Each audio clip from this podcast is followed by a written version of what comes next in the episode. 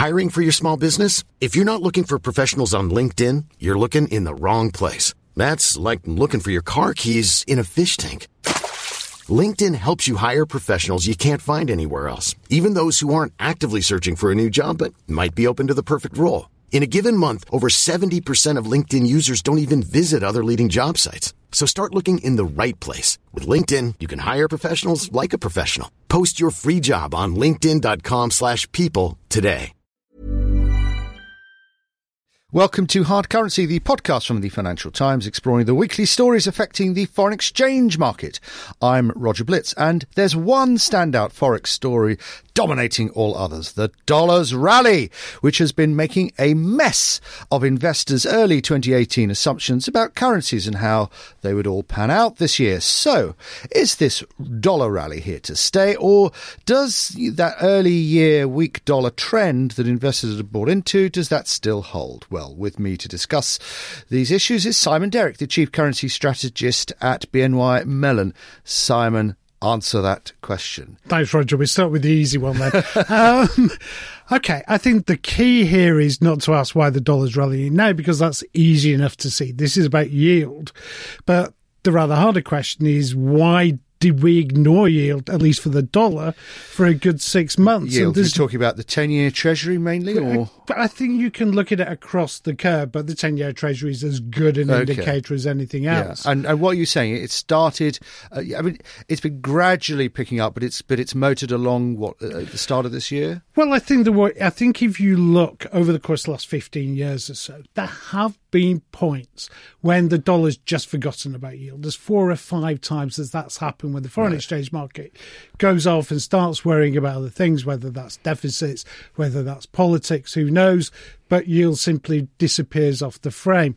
Um, the interesting bit is that we had exactly the same set of circumstances this time around. Roughly a six month period when the foreign exchange markets simply couldn't decide what it was worried about.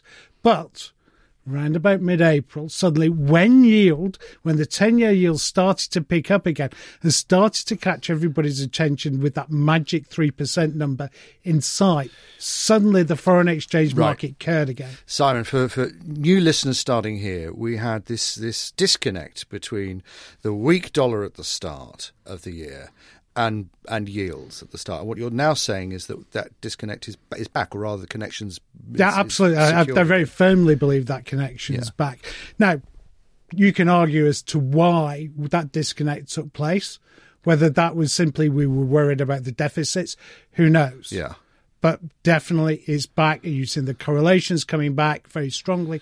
And in exactly the same way you've seen five or six times over the course of the last two decades. Okay, so I want to ask you this because if you're saying the markets got it wrong at the start of the year, what bit did they get wrong? Did they get wrong uh, not paying attention to yield, or, or was it deciding that actually the euro deserved this big push and the dollar deserved to be weak? What what was what was particularly wrong? What side of it was wrong? I think there was, well, it, it- as far as the euro is concerned, I, I think that there was an incredible focus on what was happening there on monetary policy. Mm. The, the prospects of QE finally coming to a close some point at the latter part of this year. If we talked about the UK, there was this incredible focus on what the Bank of England was going Yeah. to do. But I've got to be honest, the elephant in the room is why were we focused on what was happening in monetary policy in Europe Yes. and in the UK? Yes. But we didn't care at all about what was happening in the US. And there is no easy answer to it. Well, I, I, look, here's one possible answer, which is that you know when investors promised something, get very excited until they realise that that promise has gone away. It's a bit like the Trump disappointment of uh, last year. But when, but once they've done that, they then start to focus on what really, really, really is happening, and that's the Fed actually raising rates, and that becomes you know a big momentum. I play. certainly, I certainly agree that we have had the market going back to focusing on what actually matters for the foreign exchange Yeah. markets over the long run. But as to what the catalyst was, Okay. Is very hard. And I talked to a lot of people over the course of the last six months, and none of them came up with a sustained answer as to why we didn't care. Some people did talk about deficits. Others said, well, it is just about Europe but there wasn't one answer. But I just first of all want to just at the moment this this strong dollar and the consequences that that's happening. I want to focus on emerging markets, which are particularly getting clobbered.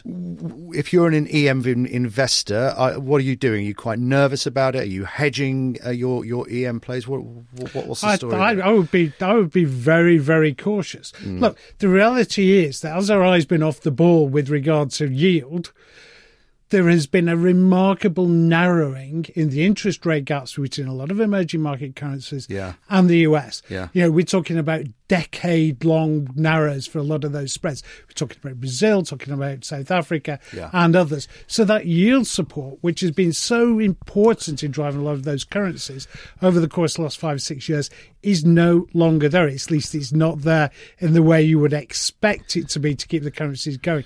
But and are you getting the hell out of EM as a result, or are you just sitting waiting? I would make the argument that if there are structural issues in a particular economy and yeah. there isn't the yield support there, you're going to find that currency under pressure. So you're saying, rapidly. so you're saying, as as ever with EM, be selective. But there have been some strong economic fundamentals around EM. So what, why the panic? Because I think that it depends on which EM you're talking okay. about. If you're talking about a number of the places in Asia, I wouldn't worry too much. Yeah.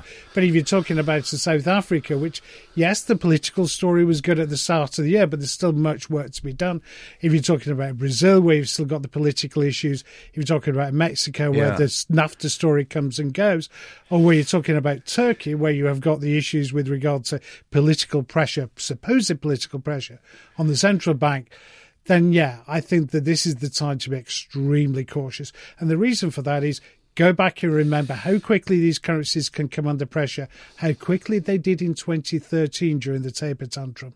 It feels a not the same degree, but it's certainly starting to heat up. Four okay. percent this week on the Turkish. lira. Yes. Okay. Let's let's get closer to trying to answer the question about the dollar rally and that kind of thing by by asking you this on what is going to help investors determine answering this question?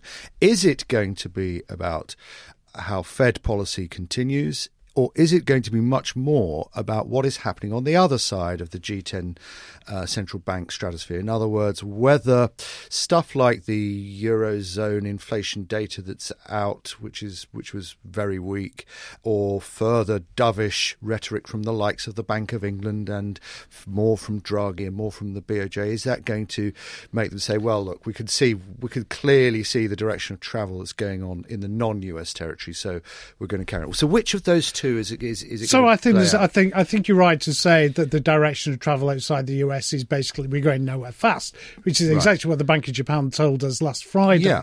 So I think if you take that as just being a neutral, then it makes you focus very directly on what's happening in the US.